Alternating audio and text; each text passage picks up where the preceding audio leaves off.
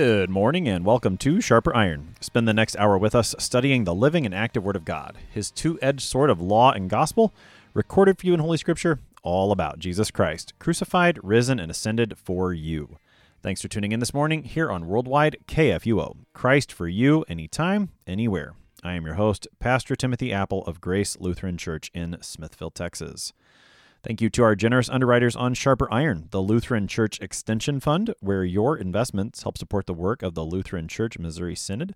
Visit lcef.org for more information. And Luther Classical College, a college for Lutherans by Lutherans, opening in fall 2025. Learn more at lutherclassical.org. On this Thursday, September 29th, we're studying Deuteronomy 31, verses 14 to 29. The Lord commissions Joshua in preparation for his quickly coming leadership of the people of Israel, even as Moses continues to prepare Israel for his death and for the people's entrance into the promised land. To help us sharpen our faith in Christ as we study God's Word today, we have with us regular guest, Pastor Dustin Beck. Pastor Beck serves at Holy Cross Lutheran Church in Warda, Texas. Pastor Beck, welcome back to Sharper Iron. Good morning, Pastor Apple. How are you? I am well. How are you on this feast day of Saint Michael and all angels? Just living the dream, you know? It's Fantastic. a good day. God be praised. Indeed. Pastor Beck, we're in Deuteronomy 31 this morning. What should we know about Deuteronomy, what Moses has been up to leading up to our text today? Right. So I don't know if any of your guests have mentioned this or not, but uh, Deuteronomy, the name that is that we use for it is actually from the Greek for the second law, the second giving. I'm just kidding. I think well, a couple pa- of guests Pastor, have mentioned Pastor that. Mitwitty in yesterday's program talked about it as second breakfast. Second breakfast, uh, like in the Hobbits. That's right. The, yes. Yes. yes. Uh, I still prefer uh, the original Hebrew title uh, that they would have used, which was these words. Right. That's so good because uh, Deuteronomy is filled with a lot of words. Um, in fact, it's it's sort of this is Moses's farewell sermon series that he's delivering to uh, the Israelites as they're about to leave him behind. Uh, well, he's he's going to a much better place, uh, and then they're going to go and conquer the promised land. They're going to enter in, and uh, we hear in our lesson today uh, that it's not going to be all uh, milk and honey and roses and all that kind of stuff. Um, so this book is sort of a a recap which I think is short for a recapitulation, right? We're going to go back through and we're going to talk uh, throughout the whole book of Deuteronomy about, uh, first of all, God's history with his people, the fact that he called them and he made them to be his people, um, the expectations that God has had along the way, and then the expectations he'll have as they enter into the promised land. Um, and then uh, we're going to hear even about another prophet that will come and will be like my servant Moses, God says. Um, and of course, that's going to be talking about Jesus. So uh, Deuteronomy is a fun book. It's, uh, I mean, it's the way that the Torah closes, um, which is it's interesting to me, and this is something that I've uh, recently just uh, kind of rediscovered or re uh, really picked up on, is the fact that um, as Deuteronomy closes out the Torah, the first five books of the Bible, um, the books of Moses, um, we're almost sort of left with a cliffhanger, right? Because um, I mean, there are all of these promises that are made. You think of um, Adam and Eve and you know the serpent and everything. God promises that the seed of the woman will crush the head of the serpent. Uh, you've got Abraham and the promise that through his offspring, all of the nations of the world will be blessed. I mean, you've got all of this building up, and then not a lot of it we actually get to see in the Torah as being completely fulfilled. Um, and so, which that kind of leads me to say that um, God's people are always hanging on to his word, that's what we're called to be, um, so that when he fulfills it, we will have walked not by sight, but instead we will have walked by faith, uh, which again is uh, Old Testament Israel wandering through the wilderness for a generation. Um, they're going to wind up in the promised land, but they're not the ones who saw the 10 plagues. They're not the ones who saw the Red Sea crossing. They're their children. It's the next generation that heard about these things. They receive them by faith and then they cross over. Uh, but I'm probably being a little bit too generous. I'm painting it with a little bit too rosy of a, uh, of, of a, uh, of a, an image here of a hue uh, because what we're dealing with today is sort of the, the falling action, if you will. We finished the three sermons. And so I, I think this is uh, an appropriate uh, way to say it is the denouement Oh, do you nice. remember that from English class? I, I do. Ninth yeah, grade. Never knowing how to pronounce it either. Well, we're right there. I well think it's done. French. I think so. Yeah, denouement is the falling action after the big stuff has taken place, uh, and so this is going to be sort of um, Moses has finished the sermon. Uh, we're about to hear a song tomorrow. I'm so excited! I love the songs. Right? Yeah. We're about to hear a song, um, and then we're going to have just sort of the account of everything handing over to Joshua. We hear some of that today, uh, and then Moses is going to go and die, and that's that's the end. Yeah, that's It, right. kind of ends with a little bit of a whimper. Wait, what? Yeah, wasn't what I was expecting at all. Yeah, That's right. I mean, you were talking about how there is, are these cliffhangers in the, the Torah of Moses. Yeah. That's the way the book of Genesis ends, is with a death, the death of Joseph. Sure. Here we're going to end the whole thing with the death of, of Moses, and you know nobody like him has arisen in Israel since. It's it's like the Old Testament is looking forward to someone who's coming. It's almost like that. I think so. I think so. Who could have Yeah. planned it that way? I know it's um, it's it's remarkable. God be praised for His word. So we get we get more words of Moses. Quite a quite a bit of variety here Mm-hmm. in the the section that we have. It's you know we were talking about the three sermons being done in this denouement. Did I pronounce think that correctly? Yeah. And and almost like we were we're talking a little bit about this before. This is part kind of like when the host of a radio show hey says hey you've got about three minutes left and the guest talks for five. Yes. So that's, that's that's kind of what we got here toward the end of Deuteronomy. Supplementary material, uh, just the extra stuff that Moses still needs to say, leading up to the song in chapter 32. We're going to see a, a pretty key introduction to that in our Right. text today. So let's go ahead and, and take a look at the text. This is Deuteronomy 31, beginning at verse 14. And the Lord said to Moses, Behold, the days approach when you must die.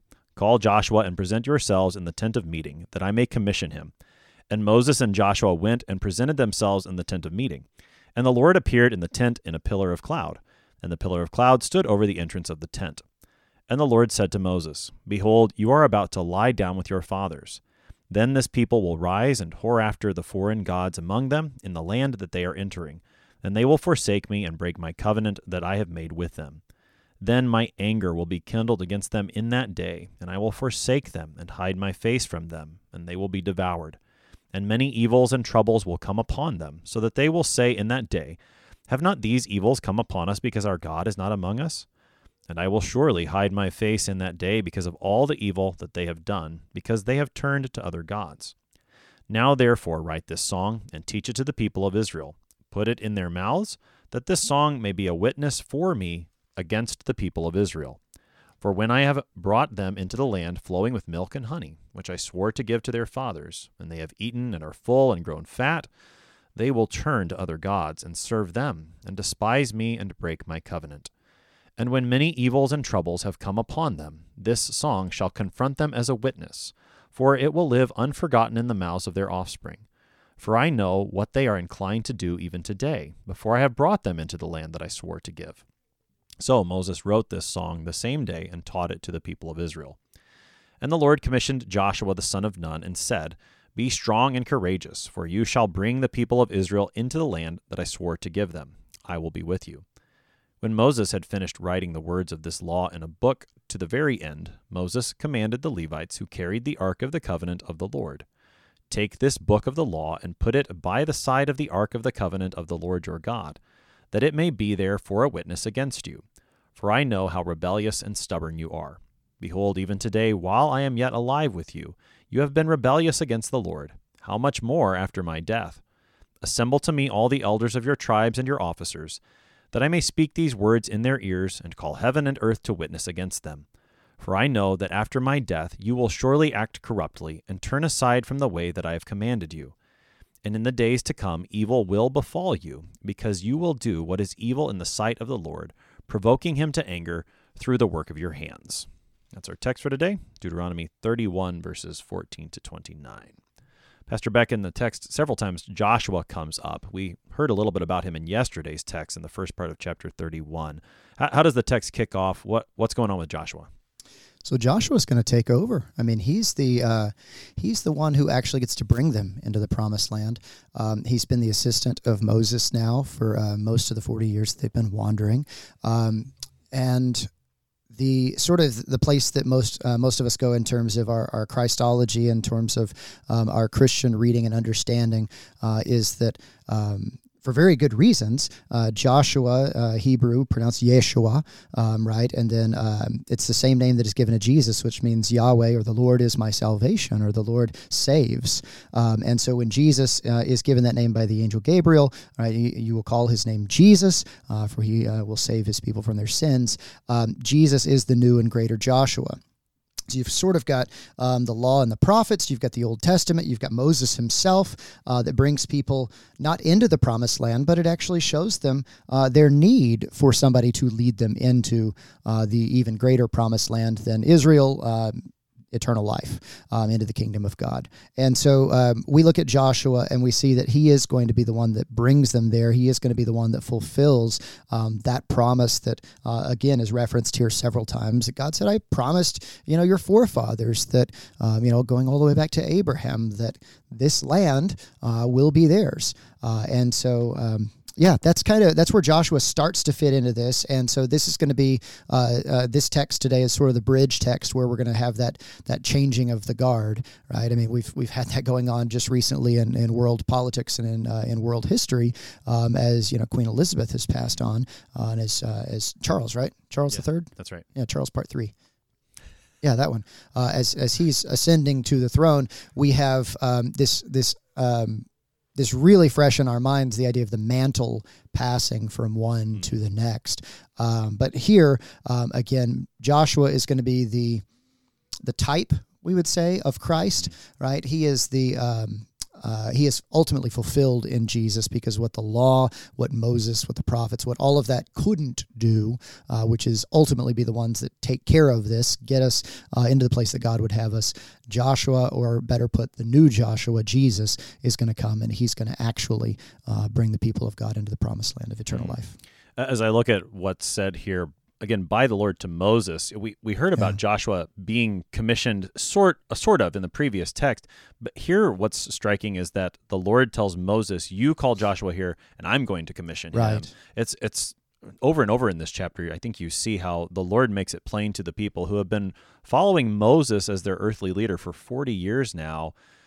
I want you to know for sure that this guy Joshua, he really is the successor that you are to follow into the promised land. Yeah, he land. even brings out the cloud and everything. Yeah, they go to the tent of meeting, and then the, the the pillar of cloud, the same one that inhabits the the tent of meeting, the tabernacle, the same one that led them for these forty years. And you know, remember all the way back to the Exodus, divided uh, between Israel and between Pharaoh's army, right, uh, to protect them as they were you know crossing the Red Sea. That same cloud of God's presence, which will one day even fill the temple, right? Um, that same cloud shows up um, at this changing of the guard when God is going to say, He's the guy now. So they, they are there together, the, Moses and Joshua, at the tent of meeting. Right. As the conversation then continues. So in, in verse 16, the Lord speaks further to Moses. And, and thinking about you know a farewell sermon that a pastor Yeah. might preach, this is where Moses maybe goes off the script of what, say, the Circuit Visitors Manual suggests about a gospel-focused sermon for your farewell. Moses, Moses here from the Lord, of course, is hearing these words he's pretty blunt with the people about what they're going to to to do going into the promised land. Although before we get there, if I I I, I made a note here that I want to to bring up because you you were talked about earlier. You mentioned you know Moses is going to a better place. He's going to die. Yeah. And and the way that it's spoken in verse 16 the Lord tells Moses, Behold, you are about to lie down with your fathers, which certainly means that he's going to die. But the Right. way that it's phrased, I think, is, is meant to comfort the Christian when it comes to Yeah, death. absolutely, absolutely. So you see this um, going back all the way. Um, I'm, I'm struggling to remember the first time that this is mentioned. Um, I think does it happen with Jacob or Joseph I- I at the end of so. Genesis? I believe so. Well, no, you actually even have you know like the idea of being gathered up to his Yeah. people. there you go. right you have that through uh, throughout even the book of genesis right which i mean and i this is kind of a weird little thing that i realized uh, just recently when i was going through the book of genesis that um that that same little phrase gathered to his people that's even mentioned of ishmael. Right? Not the not the promised child isaac. I mean he is also gathered up to his his people uh, but even ishmael who is circumcised right? I mean he is uh, given that same kind of a um, I guess you could say Moses gives him a send off Yeah. when he writes Genesis. Uh, but so this is to be understood, I believe, um, that this is saying that he is gathered to the people of God. He is gathered to the the patriarchs and the, the saints and archangels we would talk about. Um, so I do think that that's uh, that's an important thing for us to see is that um, when God tells Moses that he's about to die, and, and by the way, oh my goodness, uh, I mean this is it's almost if it wasn't such a sad thing that that God is telling Moses, it would almost kind of be uh, like humorous, maybe because you know, I mean, like uh, you know, if you've ever you know been around a loved one, you know, on their deathbed, which is uh, obviously just the saddest thing. You know, what do we tell them? Like. It's going to be okay. We're going to be okay without you. Like, we're going to love you. We're going to miss you. We'll remember you forever. But, you know, we're going to be okay. You almost give uh, the, the dying uh, the permission to, to pass on this is kind of the opposite of that. It's like, Moses, it's about time for you to die. And when you're gone, everything is going to completely fall apart.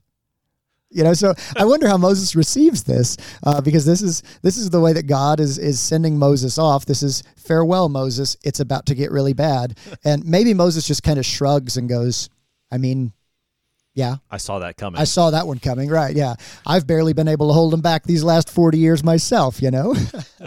Well, and, and and fair enough, and I do. That's kind of what's going on in the text, but just that I I was I didn't want to miss the. I do think the comfort that is there, there is about absolutely the way comfort. Yes, I Scripture apologize. speaks about about death there. That it is you're going to be with your fathers. Yeah. I mean, and, and that caught my eye. We we recently studied in a circuit pastors meeting the text from Luke 16 with Lazarus and the rich man. Yes. and and there Lazarus is called to be with Father Abraham at Right. his side. I mean, I think something similar for Moses. Abraham is already with the Lord. Moses is going to be with his father Abraham. Exactly. There's comfort there too. Yeah, there's there's comfort, and at the same time, it's like things are not going to be great. Yeah. So take us into that. us. To Yeah, that. Yeah. Things are not going to be great. I What- jumped the gun. No, well, and I, I forgot that I wanted to mention that, but go ahead. it. Take us into the, what's what's going to happen when Sure. Moses so the very next thing that's going to happen, you're going to lie down with your fathers, and Moses is maybe thinking, "Sounds good. Sign me up." And then this people will rise and they will whore after the foreign gods among them in the land that they are entering. They're going to join themselves, um, and in a very graphic way here, uh, God says this uh, that they're going to commit not even only just idolatry, but it's going to be adultery. They're going to leave and forsake God um, so that they can go and be with these other gods um, that are already, you know, in the land, as it were. I mean, these gods don't actually exist, but the you know the the false uh, the worshippers of these false gods uh, will mislead them. Um, and then God says, you know what what happens when people trust in other gods um, is that God allows them to trust in those other gods, um, and it's almost kind of like when you um, I know that you would never do this, but when we allow our kids to to fail at something that's just very minor, because it teaches them, it shows them, it, it reveals a lesson to them, and so God just kind of says, "We'll see how that works out for you," knowing that to be se- to separate themselves from the love of God uh, is to ultimately choose death. Remember back in that third and final sermon, right? I have set before you life and good, death and evil. So choose the good stuff, choose the life. Well, they're going to do the other thing, right? Which is uh, not going to be good. Yeah. So I have and that in my notes here. Not good. not good. That's Yes. that's a very good summary of that. Gentle way of putting it. Not good. that many evils, and and it will be because the Lord does it. it it's not only Yeah. that that's kind of the way things go, but this is actually the Lord bringing this on His people Right.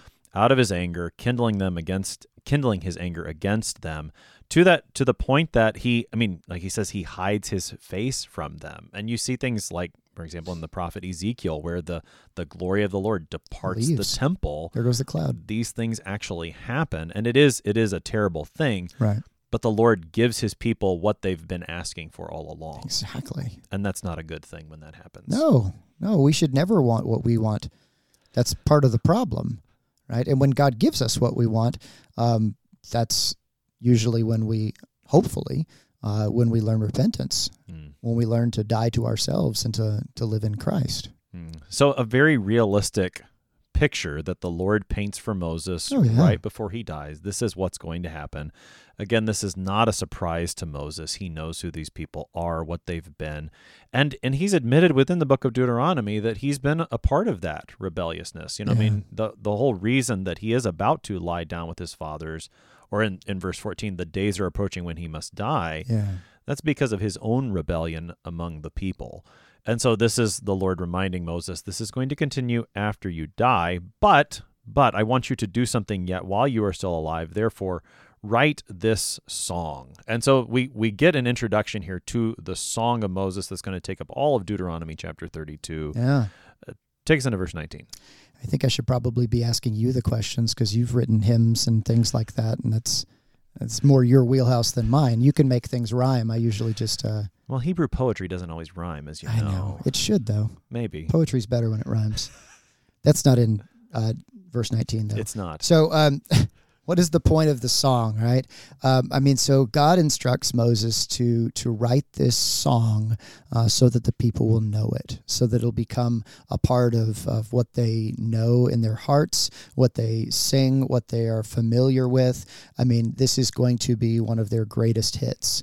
Um, so to speak, right? It, this should be um, something that is on the lips of the Israelites forever, um, is to know this. And uh, you'll obviously get a chance to talk about that um, in tomorrow's episode. So I don't want to spoil all of that. Um, but the idea here is that this is ultimately going to serve as yet one more witness whenever the people break the covenant.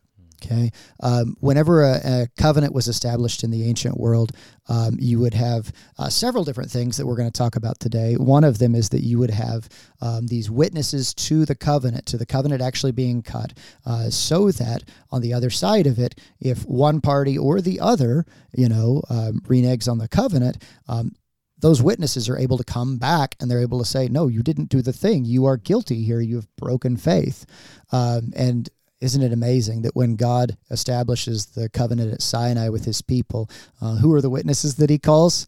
He goes, uh, just heaven and earth. Like Yeah. all of creation is going to testify against you if you break faithful, co- you know, covenant faithfulness with me. Oh, that's all. Yeah. That's all. Right. That's right. So, if heaven and earth are going to testify, if they're bearing witness, um, then who can escape from? Uh, you know, who can get by with? You know, I mean, if you if you enter into an, an agreement with somebody and that somebody is not there, then I mean, do you have to completely live by that? Right? Um, you know, uh, if you if you and your best friend decide that y'all are both going to go on a diet, right, and you're not going to, you know, we're going to make this pact together, and we're not going to eat junk food and stuff like that. Um, there's a part of you when best friend isn't around, and you're like, you know, what he doesn't know won't hurt him. But when all of heaven and all of earth are testifying against you, um, there's not a place where you can sneak around God's back. There's not a way that you can um, that you can sin, that you can transgress, that you can break the faith without God ultimately knowing about it as well. So the the song is given Yeah. as a witness in addition to heaven and earth. I mean, Exactly. we, we get that language of heaven and earth, but the song then is going to function as a witness. How does the song function as yeah, a so the song is going to function as a witness, uh, first of all, because it's going to be written on their hearts. I mean, this is something that they are going to learn by heart. Uh, and I, I always have, uh, you know, people that are kind of surprised, you know, in, you know, maybe in confirmation class or in uh, New Testament at uh, Faith High School when I talk about the fact that, you know, a long time ago, people were actually really good at memorizing things. They had attention spans that lasted a lot longer than ours do in the 21st century. Squirrel. Squirrel. Yes, yes, exactly. That's from the movie Up. Thank by you. the way. Yes, I knew that. Yes. All uh, Sorry, I- copyright uh, mentions of. Disney without express permission of usage. No, that's not a thing. It probably is a thing, but we'll just keep moving on. Keep moving. Squirrel. There we go. Yes. Um, so you learn a song a lot easier sometimes than you uh, learn um, just you know the rote you know prose. Um, I mean, do you know the books of the Bible song, Pastor Apple? I've got one that There's I've several, used. Yeah. right? There's several out there, and I recently saw that Concordia Publishing House. Um, out of St. Louis, Missouri, wonderful place, uh, that they actually put out some music uh, several years back uh, that is the entire small catechism of Martin Luther set to music. Yep.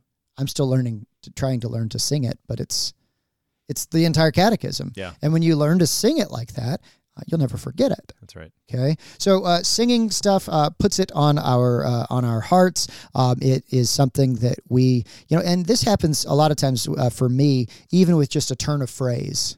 Like you'll pull, you know, one line out of a hymn, and I just like, oh, okay, that's from that's from that hymn. Right. and maybe I can hum a few bars of it, right? Uh, or maybe I remember a, a couple of entire verses of it. But again, rewind a couple thousand years, and you've got people that. Uh, in many, in large part, due to their illiteracy and their lack of a smartphone in their pocket where they can write things down, um, they would actually be able to memorize these things, perhaps even with just one hearing of it or one speaking of it, um, or one singing of it in this case. So, this song is going to be a new song, uh, and it's meant to be sort of the um, the story of God's people, right? Sort of compressed down into one relatively, when compared with the first five books of the Bible, relatively short little exposition. Uh, and so this is what the people are to take with them. And I love uh, when. Um, uh, when it's talking here in verse uh, 21, uh, when many evils and troubles have come upon them, this song shall confront them as a witness, like it's going to ring in their hearts. Uh, and then they have this little parenthetical notation, or obviously, hope it's obvious. the parentheses were not in the original Hebrew. That's true. That is true. but the little notation that is added here by Moses, for it will live unforgotten in the mouths of their offspring. Moses records that for us, right? Um, which is to say, like, this is something that you'll be singing with your kids there present on that every seven years when you come together to read the entire book of Deuteronomy, uh, on that um, you know, when you sit up and when you get down. I think the last time that I was on the show, we talked about Deuteronomy 6 yep. and Hear, O Israel, the Lord our God. And you shall write these things, you know, on the doorposts of your homes and you shall talk about them when you get up and when you go to bed. Um, so this is one of the ways that they'll be talking about this um, is to sing this song. So perhaps it's used at times as a lullaby, probably not the nicest lullaby, uh, but it's something that the kids would have known uh, from repetition uh, over the course of their lives. Um, and it keeps reminding them, keeps bringing bringing them back to this fact that God is faithful. They have not been. Um, God loves them. God will forgive them. God will raise them back up again. Hmm. So Moses is going to write this song for the people of Israel. Again, that will be recorded in the next chapter, but it does get introduced here. We're going to go ahead and take our break right there. You're listening to Sharper Iron on KFUO. We're talking about Deuteronomy 31 with Pastor Dustin Beck. We'll be right back. Please stick around.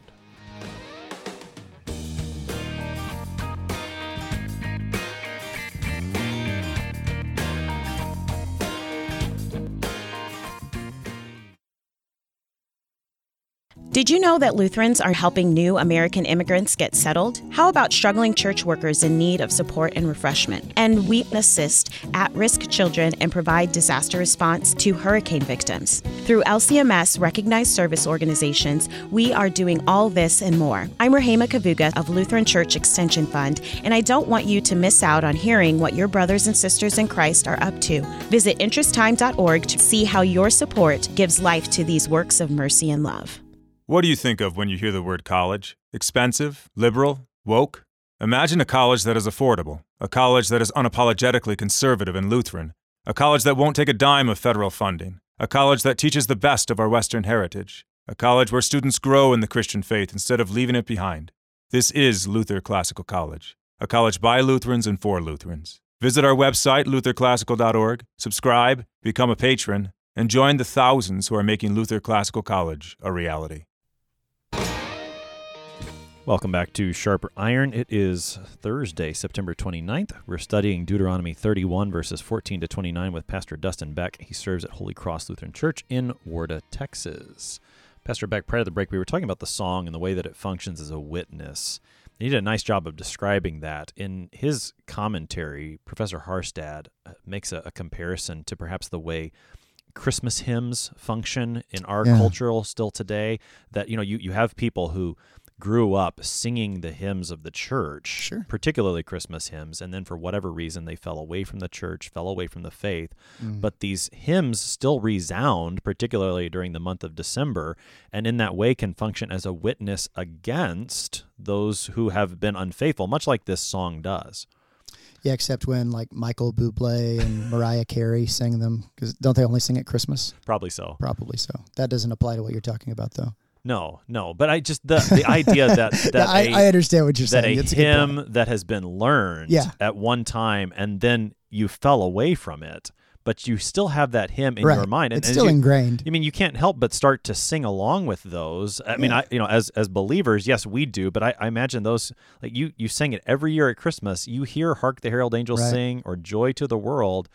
you still start humming that. Oh, absolutely. and if you let the word work on you, it's going to start to convict you and serve as a witness against the way you've fallen into unfaithfulness. Oh, absolutely. Yeah, so I- it's it's a very good point. I was just being. I understand. Yeah. I understand. So It's early. So that, that's right. That's right. Now, uh, one thing I, I want to talk a little bit about because you did mention that you know, I, I've written some hymns, and there are hymn writers still today. The Lord tells Moses, "Write this song." I, I do think that's a, maybe a decent place to talk just briefly about the way the Word of God works. That He gives this song to Moses, but Moses Yeah. writes it. I mean, you have the idea of the, the inspiration of Scripture there. I think. Yeah, absolutely.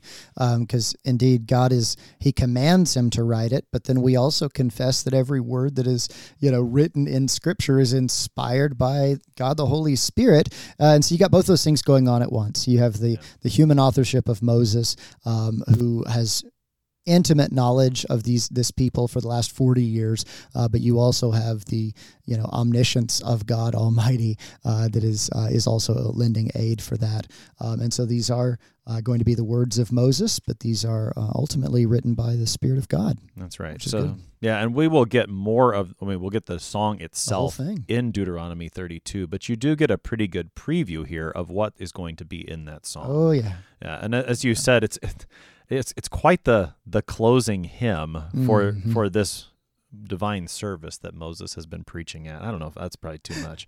I had an organist one time that said we have to end with a happy song.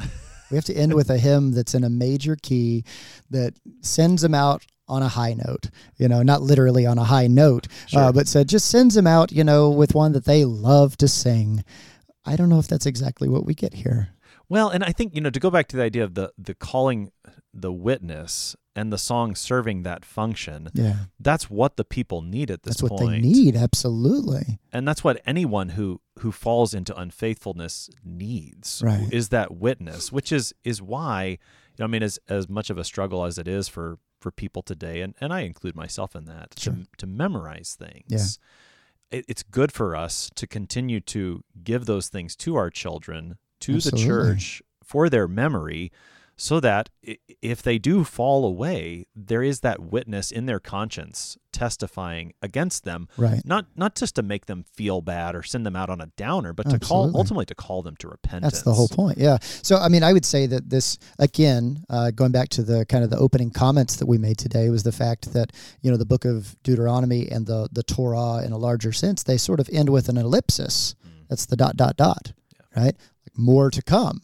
The other shoe is yet to drop.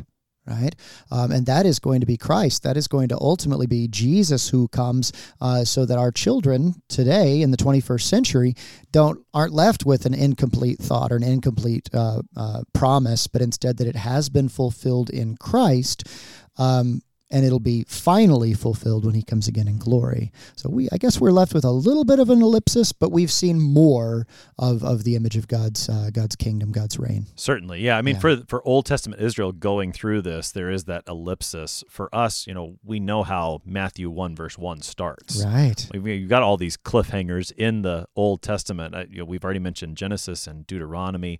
Second Kings ends with a bit of a cliffhanger yeah. where there's the the king who's in exile, but he gets honored there at the end. Yeah. The book of Malachi, of course, ends with a, a like, wait a second, what? That's where it stops, and then you come to Matthew one one, and that's where I thought you were going to mention Jonah too, which ends with there's a lot of cattle there. That is a cliffhanger. Should, should God have mercy? Because there's a lot of people who don't know their left from their right, and also a lot of cattle. yes, that's true as well. That's my favorite cliffhanger. is. It is quite the end to a book. All of that pointing to Matthew one verse one. Absolutely, Here's the book of, of the genealogy of Jesus Oh, yeah. Christ. Oh, you know, yeah. and you're you're teaching New Testament at Faith Lutheran High School, so I wanted to make sure you had a chance to talk a little bit about the New. Testament. I'm sure my students will listen to this. I'm sure they will. That's right. I mean, Extra credit if they do. Perfect. Perfect. We'll hold you to that, Pastor Beck. so, so Moses is given the song and he writes it. it. I mean, and again, we're thinking this is looking forward to, to 32, but Yeah. Moses, it says, writes that song the same day and he teaches it to the people of Israel. That will happen in chapter 32. As, as far as hymn writers go, Moses is apparently a very good one. I would say so. Yeah. Yeah, he's. That's I mean, right. He's got the Lord in his corner. What?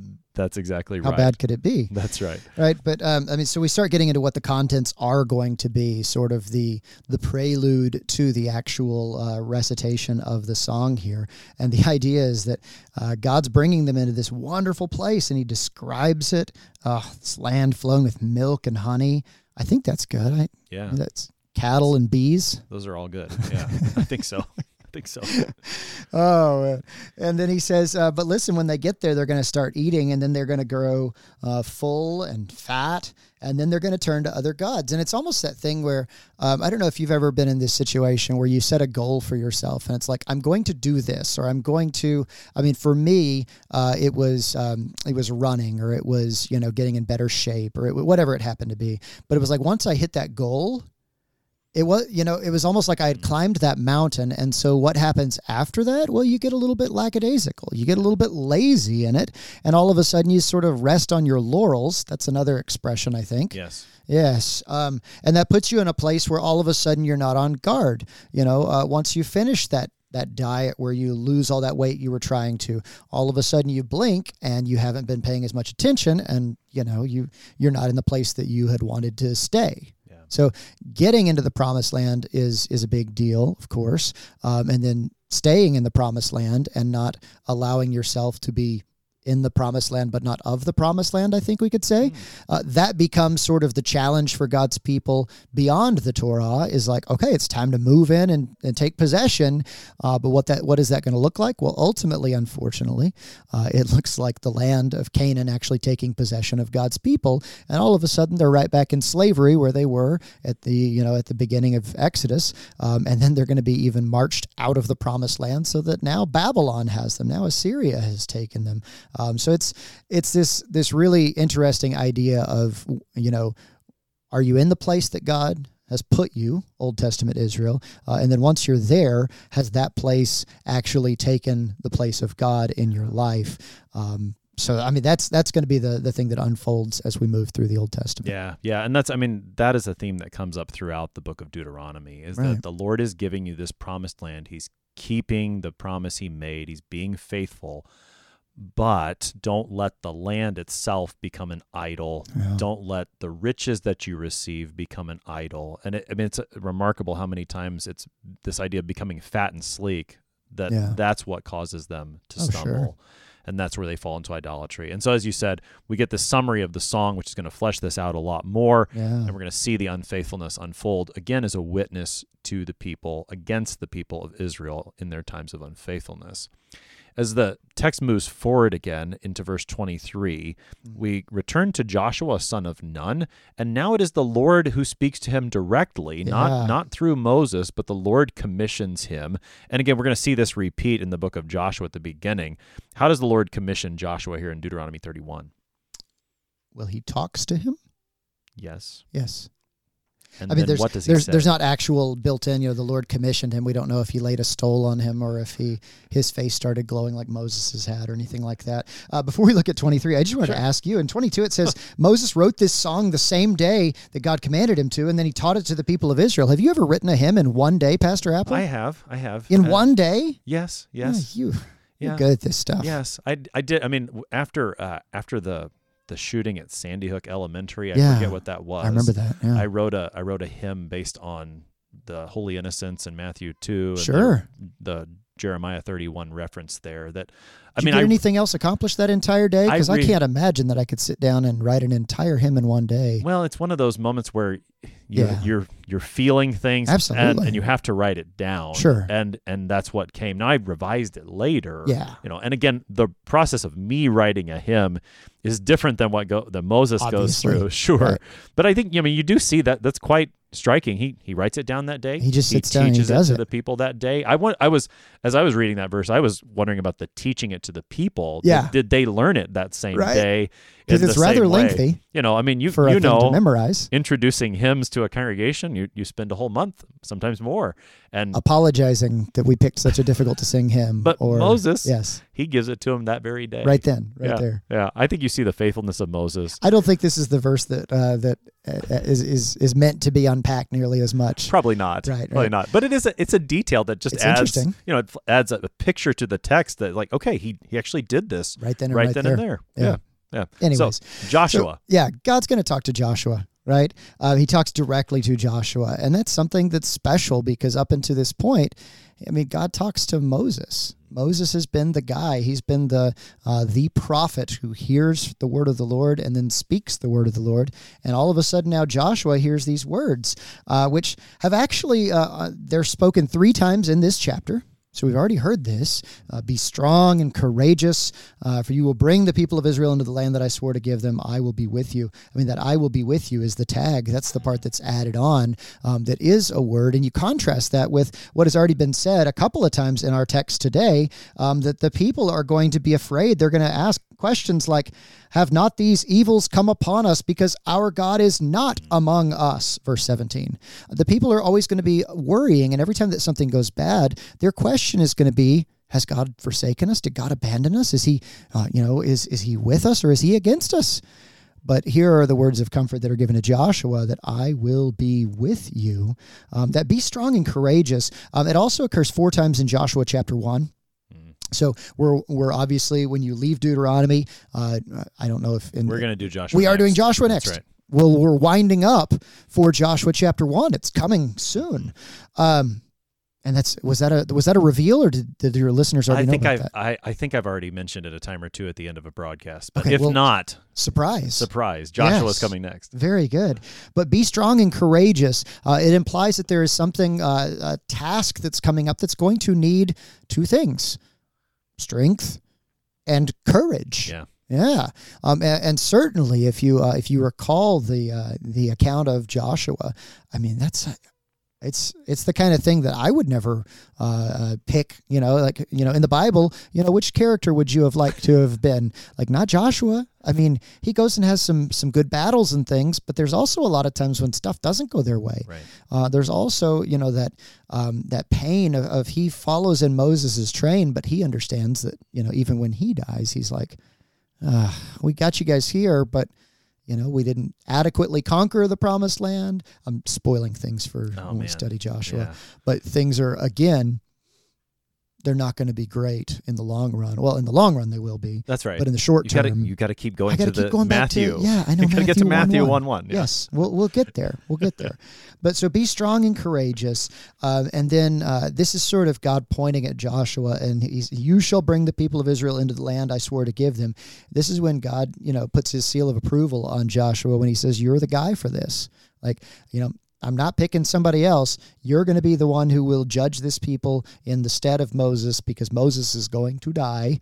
We've already mentioned that a couple of times, but now you're going to lead them in, and uh, I will be with you, which is all that Joshua needs, isn't it? Yep. That's I mean, right. what else could he could he possibly ask for? If God is with him, who can stand against him? That's right. That's and New Testament too. that is. And and the the fact that God is Paul. with him Romans eight. Is where Joshua's strength and courage comes from. it doesn't come from within Yeah. himself. You know, I mean, you talked about I wouldn't want to be Joshua, Yeah. right? Neither would I. But the what made Joshua able to go through all those things Yeah. wasn't his own courage Strength or courage, strength. yeah. It was the fact that the Lord was with him. Absolutely. Yeah. But he also he has that strength and courage, not just because you know he works out a lot and he's really brave or something, or because God said, "Well, be courageous." Okay, I'm now courageous. Uh, that strength, that courage comes from the fact that God is with him, right? right.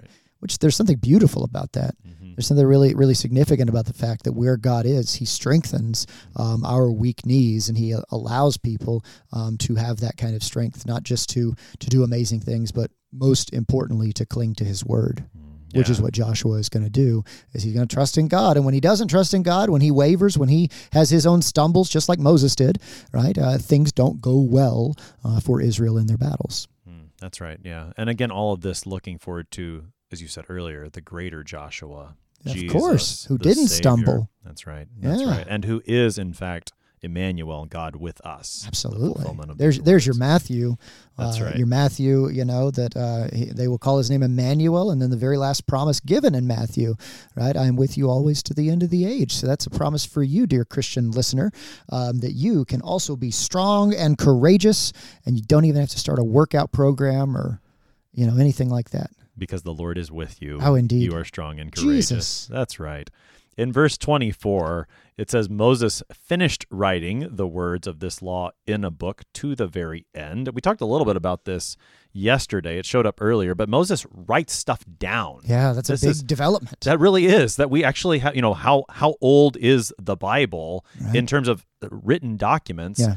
At least as old as 1406 BC. There we have go. it right here. That's the one. That's Yeah, right. That's yeah. the one. Yeah. So yeah, Moses starts putting things in writing, and why is he doing that? Well, we've already mentioned it several times now because Moses is about to die. He's not going to be with them to be their their living oral history, right? Uh, which is something that you know. I mean, even in like in churches.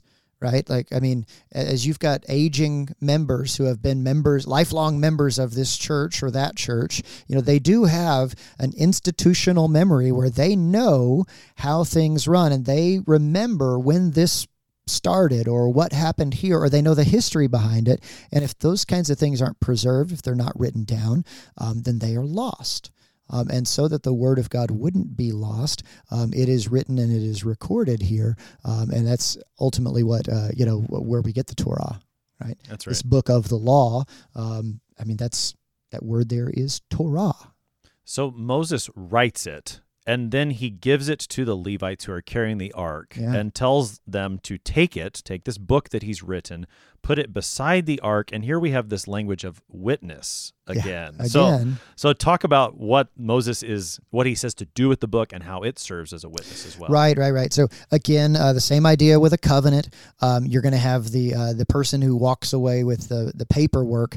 Um, I mean, uh, when was the last time that you guys uh, went to a car dealership and bought a car? What do they send you out with? Paperwork. Paperwork. Here's your paperwork. And it's like, do you guys have copies of this too? And they're like, don't worry about us. We got it. Right. we won't forget how much you owe. Right. But so when you're on the on the lesser side of it, when you're on the uh, not the owner but the the buyer, you know, the seller, the buyer, right? When you're the buyer, you walk away with the paperwork that reminds you of your commitments to it. And I think that's kind of what's going on here. Um, and the fact that they are to walk uh, and to have this with them right outside of the uh, the Ark of the Covenant, which is, I mean, for all intents and purposes, this is the focal point that God has given them uh, for their worship. For the, you know, not that it is an idol, because of course, um, you know, God's presence, which dwells between the cherubim, right? Um, you don't actually see God there, right, uh, on top of the mercy seat. Um, uh, so this is the place that it is supposed to live and to dwell on these writ- this written copy of the Torah, um, likely uh, not uh, on a, in a book as we would understand it, but as a, in a series of scrolls, Right. um, uh, maybe uh, as in the case with, of you know with the Dead Sea Scrolls and everything like that, hidden into pottery and things like that. But it's supposed to travel right alongside um, with uh, the Ark of the of the Covenant, which is you know God's like kind of the the touch point. It's the this is this is where God's presence is uh, whenever the tabernacle, the tent of meeting is set up, or ultimately when the temple is built, when the Ark of the Covenant is there. That is the place that you go. Uh, that is God's physical address, right? Yeah. And so uh, there, alongside of God, with the Ten Commandments and Aaron's staff and the manna from the desert, uh, you know, there inside of it, there alongside of it is also God's word, so that you won't forget. Um, and these words, Moses's uh, spoken, audible, oral words, are now um, they are now chiseled. You know, with a, with an ink pen uh, into these scrolls, so that Moses can continue to speak, um, and again, so that he can continue to bear witness against you whenever you don't live up to your end of the bargain. Yeah. He's going to call him back to it over and over again. Yeah, and the fact that it's written down, I think, is significant. When you think about the song, you know, you can sing it, but what if they stop singing? Yeah. And then and, and it does get forgotten by the or forgotten, forgotten. There it the is. People, yeah. Yeah. Then you've got the book, you know, you've got this or the scroll, you know, but you've got it written down Right. so that again it, it stands there as a witness that okay, you forgot the song, the book is still there. Right. Write know. that down. That's right. Write that down. Take note of this. Yes. It's yeah. important. Yeah, and again, I mean, it's it's not difficult to think about contexts that we have today. You know, your your pastor comes to visit you, and maybe there's some dust on the Bible, and there's you know there's a, a witness against us. You know that that, and I mean, I look at my own shelf and books that well, I and, haven't you think you of know? you know um, that uh, that wonderful passage when uh, when young King Josiah discovers the book of the law, and it's just like in a in a cupboard somewhere, like it's hidden Right. away in the temple, and he's like, "Hey, what's this?" And they're like, "I mean, it's it's the law. It's what we're supposed to be believing about God." You know, and it's like, "Oh, wow, we hadn't been doing that for a couple of generations. That's probably a problem, isn't it? Yeah. And they, I think they so. tear garments and they repent. I know it's mean, bad. Yeah, yeah. Yeah. But that but I think you you see within that scene precisely what Moses is I mean, this is the purpose of leaving it all there. Why is it here? So that your conscience would be awakened, so that you would Yeah. say, "Where am I?" Yeah. In you know comparison with where has God actually want you know called me to be? Right. And then he calls you to repentance back to Back to that himself. place. Yep, Absolutely. that's right. And and if you've forgotten the song and the Bible gets stored away in a, in a on a shelf where you never see it again, Yeah. you still have heaven and earth as witnesses. We've talked a little bit about this, go. but they it gets repeated there in verse 28. We got all kinds of witnesses. Yeah. I thought you were going to say, "Can I get a witness?" I'm just not You missed the opportunity. I'll text you about that next Thanks. time. I'll set you up. Yeah, please. Right. Verse 28, yeah, Moses says, Assemble to me the elders of your tribes and your officers, so I can speak these words in their ears, so I can call heaven and earth to witness against them. We have it again here. Mo- this is the, the note that Moses is going to end on in this passage uh, is the fact that, listen, creation itself is going to be testifying to the fact um, that you have uh, you have stepped out of the lines that God has given to you, that you are no longer in that place that God created for you, and instead you've gone off on your own way. Um, you need to be reminded of that. Um, even our listeners today, we need to be reminded, uh, just like uh, in in First John chapter one, if we say that we have no sin, if we think that we've got it all figured out, if we think that we're on the right path, um, John doesn't say this, but I think we could say that you're cruising for a bruising Mm, that's, that's- another saying. that's another saying right but so we if we are in that place where we think we've got all the answers where we think we've got it all figured out um, that is a great place for us to repent Yeah. that's a great place for us to say lord have mercy on me a sinner right that's a great place for us to step back from it and to realize um, that as long as death is a problem in this world as long as um, as there is discord and strife and things are just falling apart all around us today right as long as that kind of thing is going on uh, there is still uh, work for the Christian to do, and that chief work for us is to repent and believe the gospel. Mm, yeah, and that is a gift, a work that God does for us in His. Oh, he works it in us. It's amazing. Yeah. Uh, that which we need the most, God gives. Thanks and be to God. He does it through His Word, serving as a witness against us to call us to repentance back to Him. We've got about three minutes here, Sure. Pastor Beck. Help us to to wrap things up on this text from Deuteronomy 31. Well, I mean, I, I'm not going to end on a an ellipsis. I'm not going to end in a place where we're not going to get to the the good stuff, where we're not going to finish the thought. Um, although that's what the book of Deuteronomy is ultimately going to do. It's going to leave us wanting more. It's going to leave us waiting for what is to come. I think that's what is appropriate for the Old Testament people of God um, is to look forward to Christ. The entire Old Testament uh, is a book that is written that is wit, uh, intended to whet our appetites, saying, When will that one come who is supposed to crush the head of the old evil foe? When will all of the nations of the world be blessed through the seed of not only the woman, but through the seed of Abraham? When is this going to take place? And the answer is that resounding testament that has also been written down for our instruction and for our learning. It's that resounding testament of Jesus Christ himself. So that's the, uh, the full blown trajectory of everything that we're going to read in the Old Testament is that it all points to Jesus. Uh, the children of Israel, they're about to enter into the promised land, but Moses has already told them in many and various ways just how bad that's actually going to wind up being for them. It's going to be a little good. God is faithful, He fulfills His promises, but at the end of the day, their faithlessness is going to continue to be a problem until Jesus comes and he takes all of that faithlessness, all of that uh, that that curse of sin upon himself to the point that he says, "Father, uh, you know, my God, my God, why have you forsaken me?" It's for the sake of Israel's sin, Moses' sin, Joshua's sin, Pastor Appel and my sin and yours, dear listener, that Jesus was forsaken by God so that we would never be forsaken and we could always hear those words given to Joshua that God says, "I am with you." That is why Deuteronomy ends on a cliffhanger with an ellipsis, and that is fulfilled in Jesus Christ, who is coming again soon. That's the only ellipsis that we've got left, is that Jesus is coming again soon. Uh, God grant that he would come quickly. Um, come quickly, Lord. Amen. Amen. Pastor Dustin Beck is pastor at Holy Cross Lutheran Church in Warda, Texas, helping us today with Deuteronomy 31, verses 14 to 29. Pastor Beck, I gave you three minutes and you only took about two. I took two and a half. Two and a half. I was watching, I was paying close attention. Thank you for being our guest today, Pastor My Beck. pleasure. I am your host here on Sharper Iron, Pastor Timothy Appel of Grace Lutheran Church in Smithville, Texas. The history of Israel was a history of unfaithfulness, and when we examine our own lives, there is plenty of unfaithfulness to confess. The Lord leaves us a witness so that we would look to Him in repentance and faith in our Savior Jesus Christ. If you have any questions about Deuteronomy or the next book in our series, the book of Joshua, please send an email to kfuo at kfuo.org. You can also use the open mic feature in the app to send a message to us. We love to hear from you. Thanks for spending the morning with us. Talk to you again tomorrow.